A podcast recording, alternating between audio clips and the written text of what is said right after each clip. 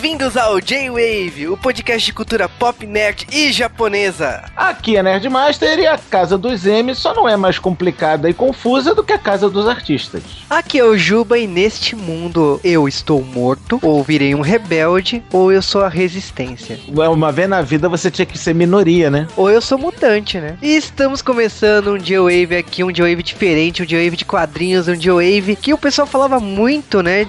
De falar de quadrinhos de saga Marvel Comics, né? Falar de mutantes e vingadores e tudo mais, né? É que tava faltando ter um Nerdmaster na equipe para poder fazer isso, né? Cal vai me matar, o Cal vai ficar tão puto comigo, cara. Na hora que o Cal começar a ouvir os podcasts, você vai ver, cara. Porra, o Cal vai querer meu fígado, cara. É, mas falando sério, o pessoal pediu mesmo e a gente queria realmente fazer alguns podcasts sobre saga dos quadrinhos que foram importantes ou que serão importantes, ou que, tipo assim, a gente tem um carinho especial aí por elas, né? E a gente decidiu começar aí pela Dinastia M, uma saga criada lá em 2006, que basicamente, assim, ela representa muito pros X-Men e representa também muito pros Vingadores, que tava numa época de transição, né? Entre os velhos Vingadores e os novos Vingadores. Ou seja, não achem que isso vai virar filme porque é, né? Na Fox, né? Devolva os direitos pra Disney, né? Por favor. Ou Cê não. Não, não, não. Juba, fala, fala assim, depois do sucesso que teve Dias do Futuro do Pretérito Perfeito, tu acha que a Fox vai, vai largar o osso? Ah, não. Cara, desde X-Men primeira classe, e isso tá claro que eles não vão devolver os direitos. Pra quê? Se dá dinheiro? Fazer o quê, né? É, né? Mas beleza, acho que assim, a gente já falou da, basicamente da Dinastia M, então vamos direto falar o que que é essa saga, né? Vamos lá.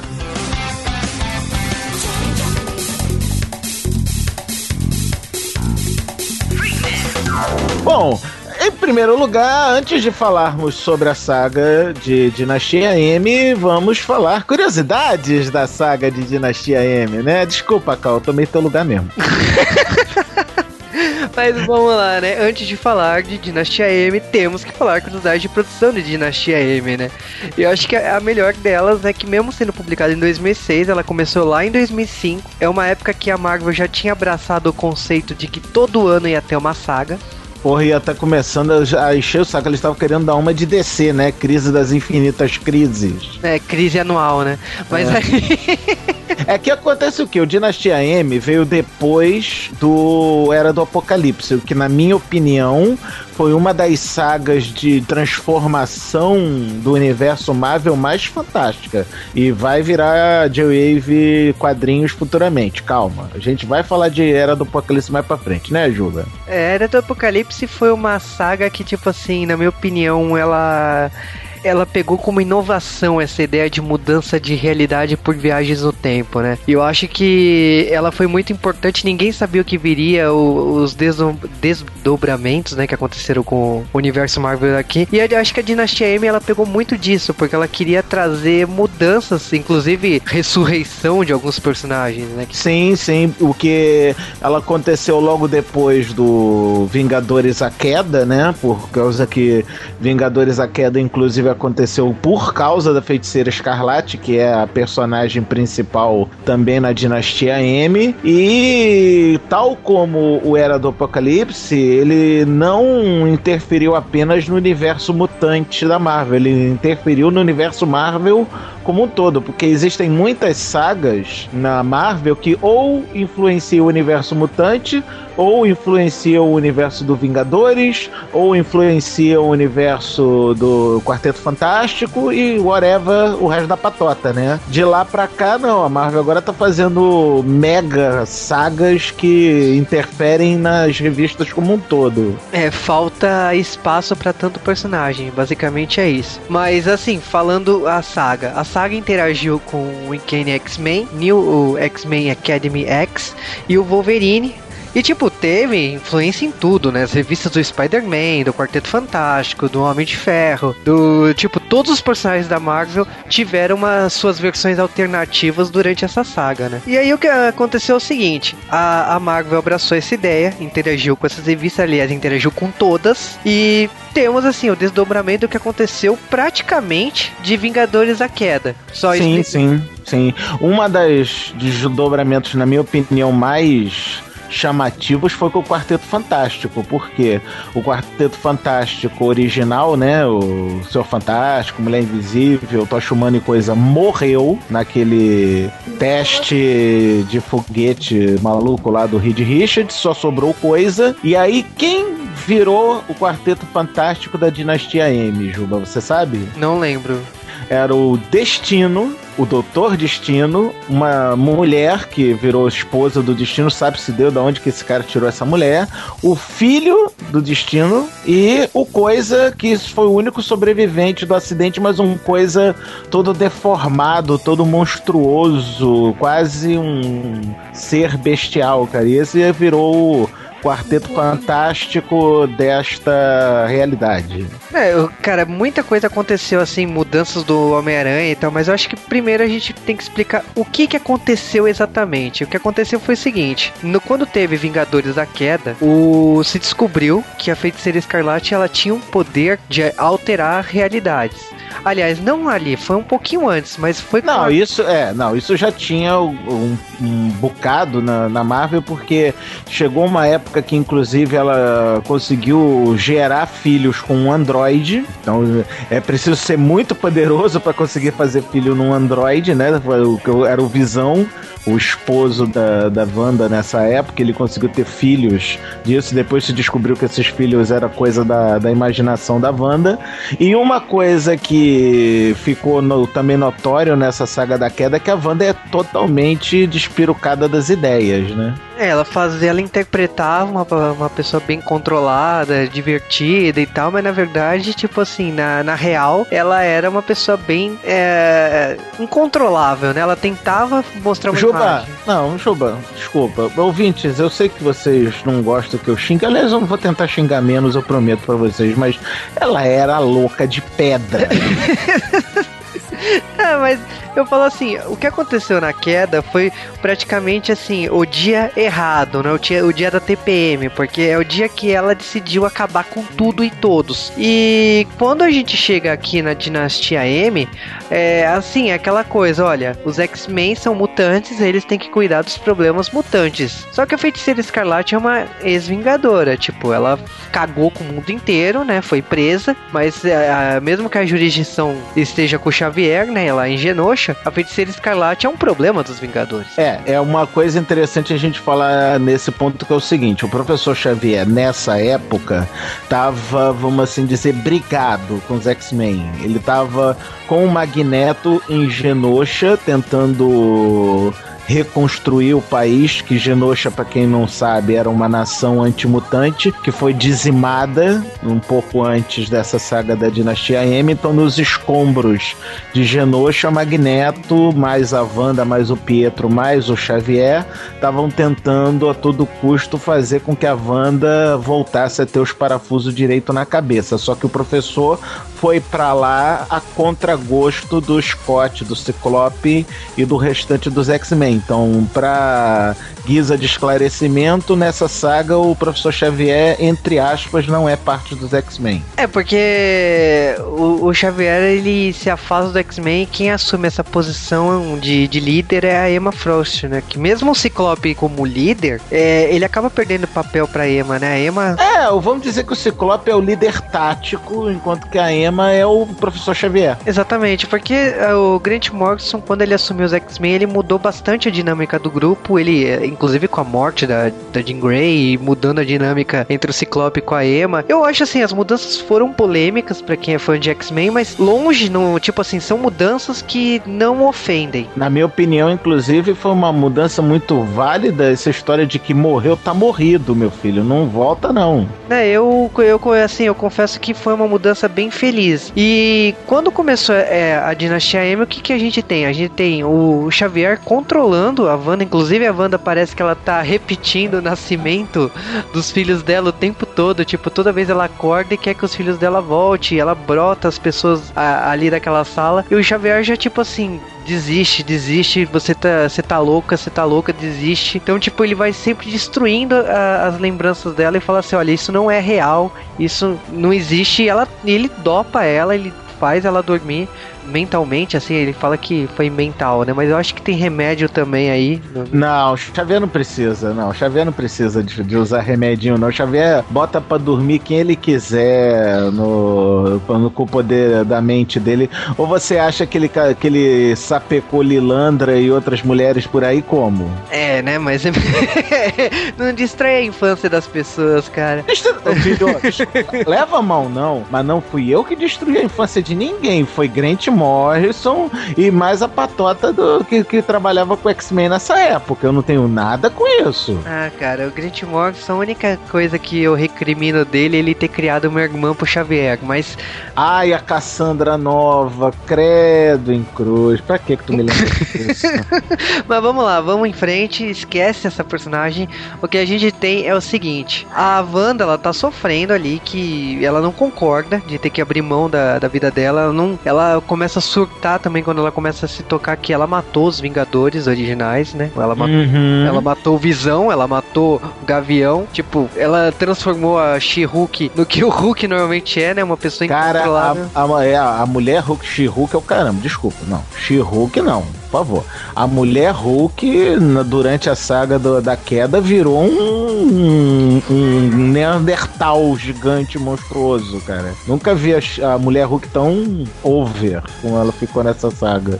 É, e eu acho assim, que nem você tava falando do Xavier não ter usado remédio. Eu comecei a acreditar que ele começou a usar remédio também, porque quando ele chama todo mundo pra ir na torre do Tony Stark, e tipo assim, que virou a nova sede dos Vingadores, inclusive vai ser utilizado no cinema, uhum. pra aquela situação então, meu, eu não sei o que fazer com a porra da Wanda. Tipo, a Wanda tá incontrolável, ela não quer aceitar, ela não tem o que fazer. Mas é uma reunião assim que é bem engraçada, porque é, os diálogos, né? O Bendis ele é muito bom em diálogo.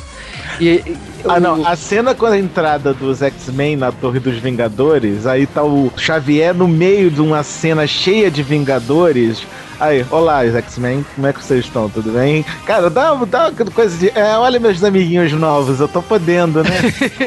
Não, e a cena anterior da inveja de jatos que o, o Hank olha o, pro. O Fera, né? O Fera.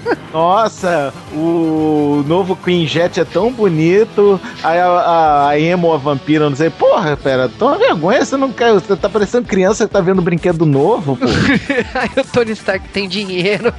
Agora, não vou levar mal, não, mas fala assim sério, cara. O Pássaro Negro é muito mais bonito do que o Queen Jet, cara. O Queen Jet é muito hum, normalzinho, vamos assim dizer. É, cara, eu, eu achei tão engraçado porque tá todo mundo ali reunido. Aí eles começam a explicar: olha, a questão é a Wanda, a gente não sabe o que fazer. E eles começam um opinar, outro opinar. Então, tipo, a Emma é a primeira que já dá aquela patada master, né? Que ela fala que, tipo assim, a Wanda é problema deles, porque a Wanda é X-Men, né? X-Men não. A Wanda é um mutante, um mutante são casos para ser resolvidos pelos X-Men. E tipo assim, se tiver que matar, mata, né? É, a galera, que isso? Como assim tiver que matar, mata? Uai, a gente vai fazer o quê? A mulher tá doida, tem que fazer alguma coisa. É, é tipo assim, começa um diálogo, um diálogo depois disso, que eles ficam assim, mas você me mataria se eu surtasse? Lógico! Aí o Wolverine olha pro Homem-Aranha e fala assim, se eu surtar, você me mata? é, vou tentar. Não, é, o, o Homem-Aranha chega pra mim, pô, o Homem-Aranha chega pro Wolverine, ué, mas e se eu surtar? Vocês vão me matar? Vão, e eu espero que você faça a mesma coisa por mim quando eu tiver surtado também. É, tá pensando que é bonito ser feio? Não é não. não, e é mais engraçado que eles tiram a conclusão, então, a gente não sabe o que fazer, porque a, os, principalmente as ex-vingadoras lá, a mulher Hulk e tal, eles começam a falar, não, eu não vou concordar em matar uma amiga minha e não sei o que. Aí falou assim, beleza, então o que, que a gente vai fazer? Um monte de herói vão pra Genosha, né? Aí o Peter Parker já saca o telefone e fala assim, olha, Mary Jane, eu vou chegar mais tarde hoje porque eu vou pra Genosha, né? É, né? Eu já, vi, eu já vi que hoje eu não vou chegar na hora da janta. que droga. e aí o que acontece? Quando chegam lá em Genosha, primeiro que descobrem que ela não tá na sala. E quando eles estão andando lá por Genosha, já vê um clarão. E a cena assim acaba o, o, a primeira edição com o Peter levantando da cama. E quando você vê a câmera indo pro porta-retrato, mostra os cabelos loiros e mostra um porta-retrato do Peter com a Gwen Stacy casados. Pam, pam, pam. Aconteceu alguma coisa mais grave aqui que eu não sei o que que é, né? Mas já começa a próxima edição, já um senhor de idade que você conhece como Steve Rogers, né? A gente vai conhecendo esse mundo, né? A gente vai conhecendo o, alguns relacionamentos. O, por exemplo, aparece o Simon Williams e ele fala que tá namorando aí a. Cara, o Simon Williams tá tipo herói de filme de ação, né? E a Alison Cristal como uma Oprah, uma Oprah mutante. Mas eu acho que o papel dela é bem de Oprah mesmo, né? No caso, né? É, tipo Oprah ou Geraldo. Você escolhe pelo, pelo, pelo apresentador que você quiser, que você gostar mais, né? Aí, tipo assim, já falam da Carol Davis, já mostra ela em ação, é, tipo, ela lutando contra o Gambit, né? É, ali parece, teoricamente, que a, a Carol Danvers, a Miss Marvel, é a única super-heroína em tempo integral na, na história, né? E é engraçado que assim, a história vai mostrando todos os personagens. Então, tu, por exemplo, já mostra a, uma sala de aula, eles estão conversando sobre mutantes, aí a professora Tesoa, né? Fala assim, olha, não vale falar que o primeiro mutante é Jesus Cristo ou Moisés. Pô, todo mundo tem essa, não, todo mundo zoa com esse negócio de Jesus Cristo ser mutante, né? Fazer o quê? Aí, não, quem é o primeiro mutante? Ah, é o príncipe namor. Agora, eu acho que essa criança está errada. Que o primeiro mutante é em Sabanur. Exatamente, né? Apocalipse. Apocalipse. Mas aí vamos considerar que é o primeiro mutante da editora Marvel. é o namoro. Aí logo em seguida a gente já tem a cozinha do inferno, que eu logo penso em Demolidor, né? Nessa realidade, o Demolidor, entre aspas, não existe, porque o Matt Murdock é apenas o advogado, ele não é o Demolidor, ele só virou Demolidor depois, quando resgataram a memória dele. Tanto ele quanto a Jennifer Waters, que é a mulher Hulk, ficavam só como advogados mesmo, eles não estavam é, super-heroizando, vamos assim dizer. É, cara, nesse mundo aqui, o Cozinha do Inferno, tipo, é como se fosse o, os renegados, né? A resistência, Não, né? Ali é com certeza a favela dos super-heróis da Marvel, porque só tem a classe B do, dos super-heróis da Marvel. É o Luke Cage, é o Punho de Ferro, o, o Shang-Chi, né? Que é o, o Kung Fu, né? O mestre do Kung Fu e o Caramba 4. É, e é engraçado que, por exemplo, estão mostrando outros personagens, porque você vê a cozinha, mas já pula para outra coisa, né? Você, por exemplo, vê que o Steven Strange, que Doutor Estranho, ele te, virou um psicólogo, né? Nesse... É o doutor psicólogo, o doutor Phil. é o doutor Phil dos, dos super-heróis. E a gente também tem o. A gente já vê o Fera trabalhando uma pesquisa e ele tá conversando sobre a diferença entre os humanos e os mutantes desse novo mundo, né? É, porque ali no caso, tanto. Ali é o ponto dos Henrys, né? O Henry Pym com o Henry McCoy. Só que o McCoy, no caso, é o chefe da, da do setor, porque ele é mutante, enquanto que o Henry Pym é só um Harry Sapien. É, é muito engraçado que assim, depois a gente já vê é, outra coisa, né? A gente já vê a, a tempestade, né? A Aurora com a Janet, né? Que também tem a ver com, com a cena anterior, né? E em seguida a gente já tem o Wolverine, que na minha opinião é uma das melhores cenas, porque ele tá com uma, uma ruiva, né? Você, a primeiro momento, você chega até a acreditar que é a Jean Grey. E aí a página vira com o Wolverine já sacando a, as garras e querendo saber o que, que aquela mulher tá fazendo ali. Aí, uma coisa que é importante salientar nesse momento: o Wolverine, até esse momento, é o único que lembra de tudo. É, porque ele tem uns flashes aí o que tá acontecendo, já parece que é a Mística, a Mística fala assim, você não lembra o que foi ontem? E é engraçado que eles ficam chamando pelos nomes deles de verdade, né? Não é Wolverine, é James, é, né? É James e Raven, né? É, Raven, Dark, Raven Dark E não, o mais engraçado nessa história não é isso. O mais engraçado nessa história é o que, que você tá fazendo assim? Por que, que você tá assim? Ué, meu querido, você que pediu aquele teu fetiche por ruivas. né, exatamente. Aí, meu, o que, que aliás a mística é ruiva, né? Diga-se passagem. É, eu não entendi essa. Não sei por que, que precisou dar fetiche por ruivas, sendo que a mística já é ruim, mas de repente é fetiche por ruivas caucasianas. Eu presumo que sim. Aí o Wolverine já olha pra tudo, começa a lembrar do casamento no, no Japão, começa a lembrar de várias coisas, fala que tá tudo errado e se joga, né? Cai em Nova York. Ele olha pra tudo ali, vê, vê um jornal e não entende bulhufas o que tá acontecendo, tipo, vê uma revista caras, né? Tipo, Aranha em Filho. Ba É a contigo, é a super contigo. É um baile da casa do Magnus, né? tipo, ele olha pras notícias e fala: Que porra tá acontecendo aqui? Uma coisa que é engraçado entender nesse momento é o seguinte: de- eh, pelo que consta no- na história, nessa dinastia M todo mundo tá ganhando aquilo que mais desejava. E o que o Wolverine mais desejava nessa história era eh, ter a memória dele de volta.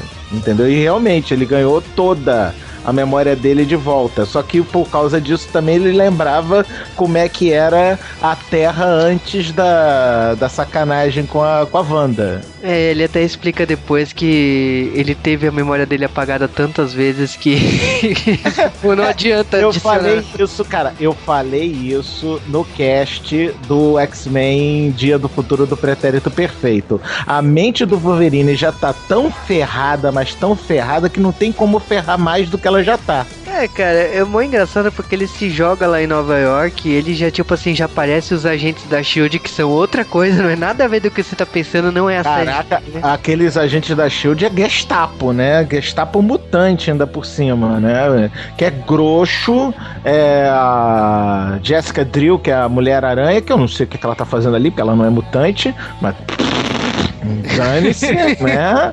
Opinião, pelo visto, de uma minha não quer dizer nada. A vampira. A vampira é, a vampira também tá nessa, tá certo. A vampira tá aí. É, faz até sentido a vampira ser. Que a vampira originalmente era parte da Irmandade de Mutantes. Então faz todo sentido ela tá nessa Shield Gestapo. É, e é muito engraçado que tem um momento a referência Kira, né? Porque o Wolverine pede emprestado uma moto vermelha, ele tá com a jaqueta vermelha, ele voa ali. Ficou é, igual. Ficou, ficou igual. Ficou igual o Tetsu. Ficou igualzinho. Cara, caiu. O Tetsu não. O Tetsu Caneda, que é o. É, o Caneda, é o Caneda. Caneda. Ficou igual o Caneda, cara. Ficou igualzinho. Só a moto podia ser um pouquinho mais estilizada, né? Pra ficar mais na cara, né? Mas tá bom, tá bom. É, e é muito engraçado que ele já cai lá na cozinha, né, do inferno, e de repente, quando ele tá com o pessoal encarando ele, você já acaba com o gavião apontando uma flecha pra ele, e você fala, ih! Ah, e isso é importante. Essa história do, do Gavião é importante salientar o seguinte: na saga do Vingadores A Queda, o Gavião havia sido morto pela feiticeira escarlate. Então nessa dinastia ele voltou. Então foi aquele tosse do tipo: pam, pam, pam, olha quem voltou. Cara, mas é, é, é muito engraçado porque, tipo assim, você fala morte. Sempre tem volta. E aí você fala, porra, que sacanagem, já trouxeram o Gavião de volta? Aquele negócio, né? Na Marvel, o departamento de mortos e feridos não funciona muito bem, né? Porque todo mundo. Ou então o departamento de ressuscitar é sensacional, né? O povo lá não fica morto mais do que seis meses, a não ser que você seja ruiva, gostosa e psíquica. É a única pessoa que eles não ressuscitam por nada nesse mundo, né? Mas é engraçado que assim, beleza. O Wolverine ele tinha. tava desacordado, ele acorda, ele vê todo mundo conversando ali. E eles estão conversando assim, é, desliga o rastreador, né? Porque como ele era agente, ele tinha um rastreador e tal. Mas, cara, não resolve por muito tempo, não. Já aparece o que seria os sentinelas desse mundo, né? Sim, os sentinelas bem estilizados, né? Tipo o sentinela da ela vitoriana, né? Os sentinelas cheio do Gary Gary. Eu achei o sentinela bem bacana dessa série da, da Dinastia M. É, alvos sapiens, né? Identifiquem, né? É, porque é, é porque aquela história, diferente dos sentinelas normais, os alvos dos sentinelas da Dinastia M são os sapiens, são os seres humanos, entre aspas, normais. É, cara, assim, primeiramente, essa conversa do, sobre o, o que aconteceu na cozinha, eles começam a falar, o Wolverine começa a explicar das lembranças dele. Aí eles falam assim: olha, vocês acreditam ou não? E eles falam que sim, acredita por causa que tem uma menininha que acabou de chegar lá e que tava com os mesmos problemas. Ela lembrava de uma outra terra exatamente como o Wolverine descreveu. Cara, só eu que fiquei com a sensação de a lá Doctor Who quando, quando teve esse negócio. A gente só tá acreditando porque teve uma outra que falou a mesma coisa também, né? É os Time Wibbly, Timely Wibbly stuff. É, cara, eu assim, né? Eu confesso que na primeira vez que eu li, eu não tinha o meu background de Doctor Who, né? Que o Doctor Who assisti anos depois. É, eu já, eu sei, eu sou velho. Mas eu senti, eu adoro essa coisa de realidade, viagens do tempo e problemas na realidade. Então, na hora que começou isso, a primeira coisa que eu pensei é que essa garota fosse uma parcela da consciência da, da Wanda, né? Olha, era, era, uma, era uma ideia, era uma ideia. Apesar de que o Todd concordar comigo que pelo menos no quesito viagem do tempo, mudança de realidade, a Marvel manda mais do que a DC, né? E manda bem. Uhum. E é engraçado que eles estão conversando sobre a garota e eles descobrem que, tipo assim, que com a garota eles conseguem. É, na verdade, com a garota e a Emma, né? É, eles conseguem, com a combinação das duas, despertar as verdadeiras memórias escondidas das pessoas, né? É, o que que acontece? É aquilo que a gente falou. Todo mundo tá com as memórias mudadas porque todo mundo ganhou, entre aspas, aquilo que desejava, né? O, mais, o maior desejo do seu coração. Aí todo mundo tá vivendo essa realidade, o único que tá lembrando da, da como é que era a maluquice antes era o Wolverine e essa garota Layla Miller, né? Aí só que essa garota, além de lembrar de tudo, ela ainda tinha esse poder de que se ela te olhasse firme nos olhos, ela podia fazer você lembrar da tua vida, né? Exatamente. Aí eu, eu acho muito engraçado que, tipo, tem um diálogo entre ela e a Emma, e a Emma fica explicando isso. E no meio do, do campo, assim, já aparece o Ciclope chegando do trabalho, né? Chegando em casa. Aí, tipo, ela já fala, oi, querido. O Wolverine já zoa com fala velho, né? Sem conhecer, não tá sabendo porra nenhuma. Meu, as duas garotas já se reúnem, assim, já ativa as memórias do, do Ciclope Ciclope quase vomita quando vê todas as memórias passando pela cabeça dele. Não, vamos, vamos, vamos falar, vamos falar real. O neguinho chorão que a do Ciclope, cara, carinha bunda, chorão do caramba, cara. Eu não sei se eu já deixei claro o quanto que eu não gosto do Ciclope, né? É, cara, é, eu acho que assim, essa cena foi até legal, porque ele fala assim: olha, ok, você despertou minhas memórias, eu vou te ajudar com a missão aí de correr atrás de todo mundo. E eu acho que o, o personagem que é mais triste aí é o Peter Parker, porque eles, eles vão atrás. Cara, não, mas o Peter Parker é sacanagem, porque, pô, qual eram os desejos do coração do Peter Parker? Ter de volta a mulher que ele mais amou na vida, que é a Gwen Stacy, e o tio dele tá vivo, não, não morreu, cara. E o cara ainda por cima era amado, era um tipo o super-herói mais popular da cidade de Nova York. O JJ Jameson gostava do Homem-Aranha. Tá, é mudança de realidade. Fazer o quê, né? A mulher. A, a Wanda deixou de ser mutante e virou milagreira, né? Mas. né? Aí o cara tava inclusive com um filho, né? Com tinha tido um filho com a Gwen Stacy, o tio bem vivo, quer dizer, a, vida do cara era um, era um paraíso. Aí chegam com a Layla fazem ele lembrar de tudo, cara, o cara teve quase um derrame ali. Por que que vocês me fizeram lembrar desta merda de vida que eu tinha? Porra, me deixasse quieto que eu ganhava mais, pelo amor de Deus. É, essa cena é muito triste, porque o, quando ele tem as memórias todas de volta, todos os traumas de volta, primeiro ele pensa em duas coisas. Ele pensa na Mary Jane, ele não queria que a Mary Jane ficasse triste por ele amar a Gwen Stacy e querer ficar com ela. Ele pensa que, tipo, ele não queria aquela vida que ele teve antes de volta, que ele tava feliz com aquela vida, mas ele também pensa em se vingar, porque ele a, a, a Wanda mexeu o que ele tinha mais secreto dentro da mente dele. Não, o desabafo, que nesse caso foi uma cena realmente bem forte. Tava o, o Peter, depois dessa história, deu uma é, chiliqueza, né? Deu um chilique, saiu passe, viajando na, na teia, né? Aí o Wolverine foi atrás. Não, pera aí que eu vou falar com o moleque. Segura as contas aí. Aí o cara, pô, Peter, vamos lá, a gente vai ter que continuar. Logan, só vou te contar um negócio. Quando eu achar a Wanda, eu vou matar esta filha de uma égua. Eu tô, tá vendo, né, ouvinte? Eu tô tentando xingar menos. Eu vou matar esta filha de uma égua. Eu vou. Eu só quero saber uma coisa. Eu vou matá-la. Você vai ter que me impedir. A Wolverine, não, não vou precisar, não. Porque antes de você matar, mato eu. É engraçado que assim, logo em seguida já aparecem os agentes da Shield, eles já aparecem pra atacar. Meu, é, parece em montagem dos anos 80, tipo, desperta as lembranças de todo mundo, já vai direto pra Genosha. A gente já vê que é a família imperial, né? A família Magnus, né? É a casa de M, né? Entenda isso como você quiser. Bom, você tem que ser casa de M mesmo, que o M tem que ser de Magnus. Você queria que fosse de quê? Não, eu pensava de mutantes, né? Mas. É, um, whatever. Aliás, M são várias coisas, né? Porque você logo vê o, o, o Eric, né? O Magneto, indo até a um lugar, né, no jardim tem Memorial Garden, né? M de memorial, né? Porque o Xavier teoricamente tá morto, né? Hum, não, isso aí tá meio forçado. M de memorial, não. É de Magnus, é de Magnus mesmo, não. Não é de memorial, não. Aí forçou demais a amizade. Mas o que que acontece é o seguinte.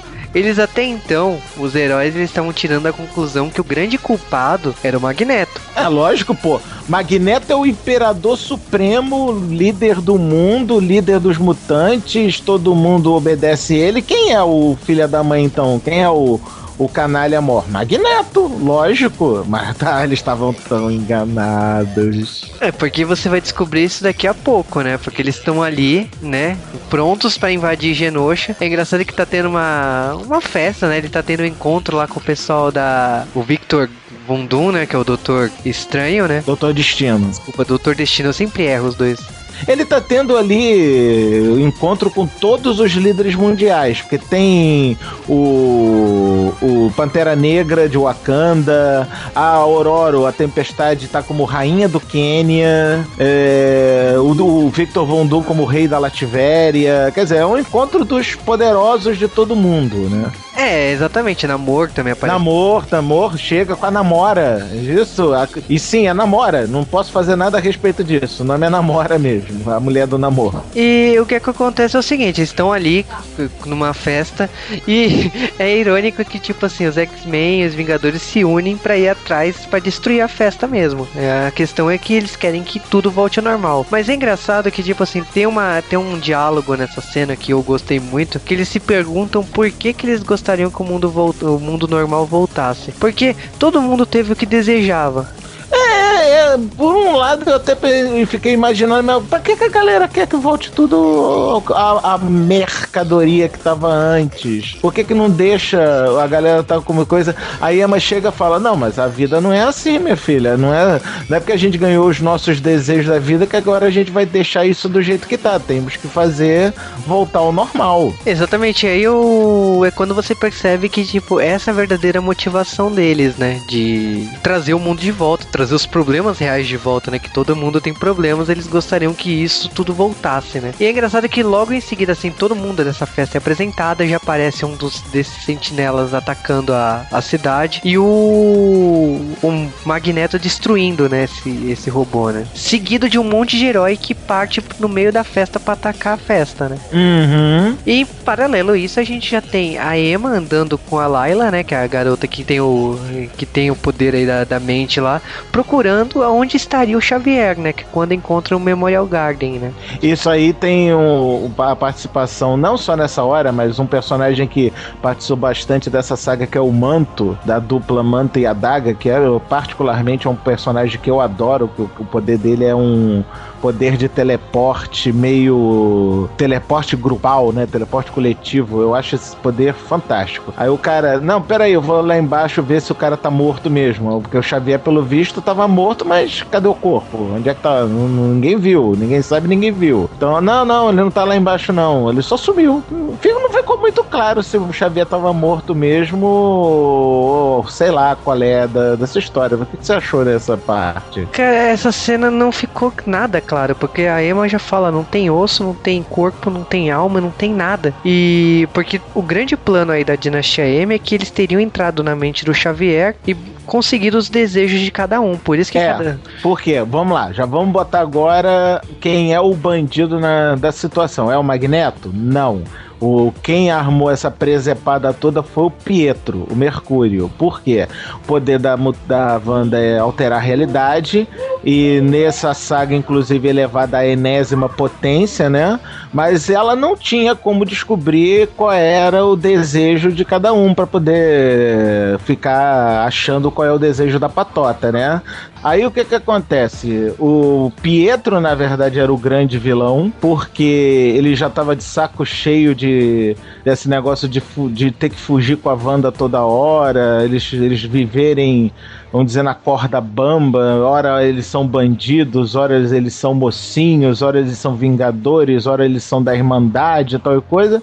Aí ele forjou esse plano maquiavélico fazendo o quê? A Wanda usa o poder dela para controlar a mente do Xavier, enquanto isso eles usam o poder do Xavier controlado pela Wanda para conseguir descobrir com a galera qual é o desejo de cada um. Aí com isso eles usaram o poder da Wanda para fazer o, a realidade toda acontecer o que aconteceu durante a Dinastia M, mais ou menos isso. É, porque quem descobriu tudo isso foi o Doutor Estranho, né? Quando ele entra na mente da, da Wanda, ele vê a lembrança lá do que aconteceu na cena antes da Terra ser reescrita, né? Então ele vê a cena do, do Pietro é, incentivando o Magneto. O Magneto fala que não vai fazer nada para ajudar, porque não tem o que fazer ali. Ele não vai apoiar que a Wanda é, faça o que ela, o que ela fez. E aí você uhum. percebe que uhum. o Pietro fez, é, o, ele fez o que o, o Nerdmaster falou. E é, quando essa cena é contada, você já vê uma flecha atrás da Wanda, a Wanda cai com uma flechada e já aparece o, o Gavião perguntando olhando assim, né, com o arco e a Wanda perguntando para ele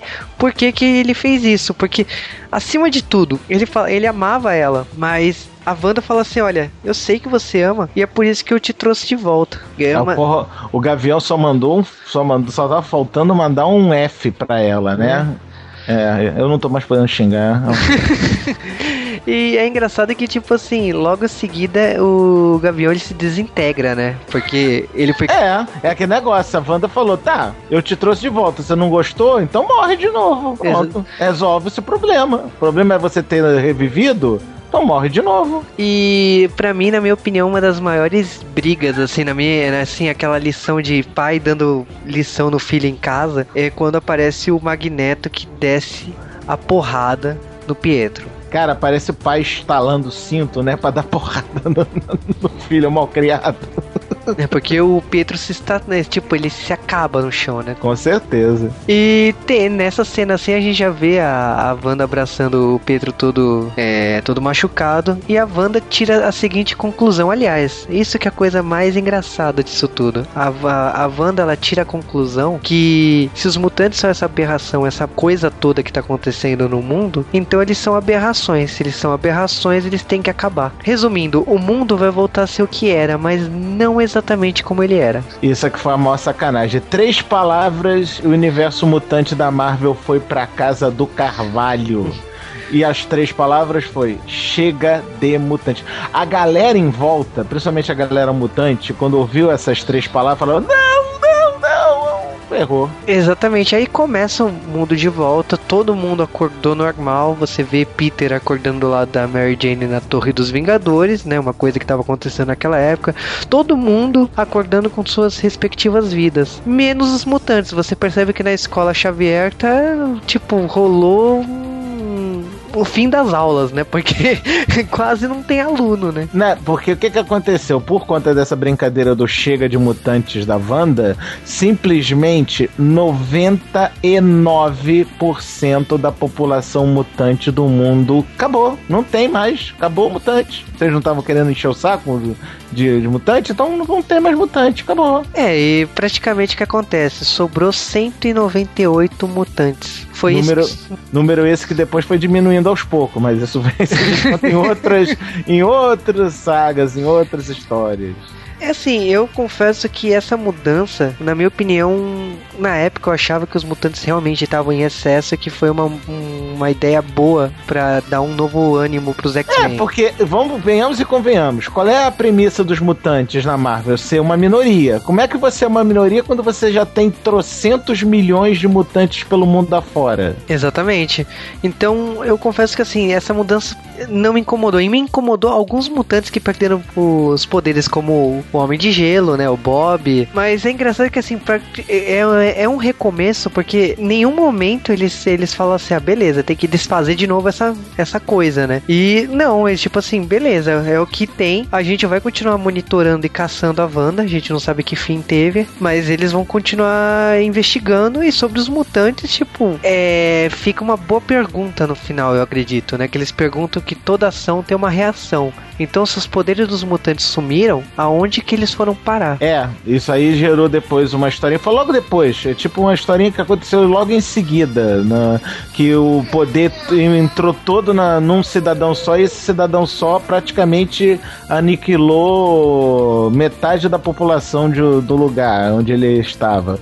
Então, basicamente, o que acontece? Os X-Men tiveram umas mudanças aí. Eu acredito que quem teve mais mudanças mesmo foram os X-Men, porque do lado dos Vingadores eles estavam construindo os novos Vingadores. Desse lado não afetou quase nada. Eu acho que afetou é. mais o retorno do Gavião, né? Sim, o retorno do Gavião. E. É, basicamente foi o retorno do Gavião, uma coisa aqui, outra ali no universo Marvel como um todo. O Peter Parker ficou mais depressivo do que ele já era, como se fosse pouca coisa, ele já se ser depressivo, né? Mas acho que no, no universo mutante realmente foi o que teve maior mudança por conta dessa brincadeira dos 198.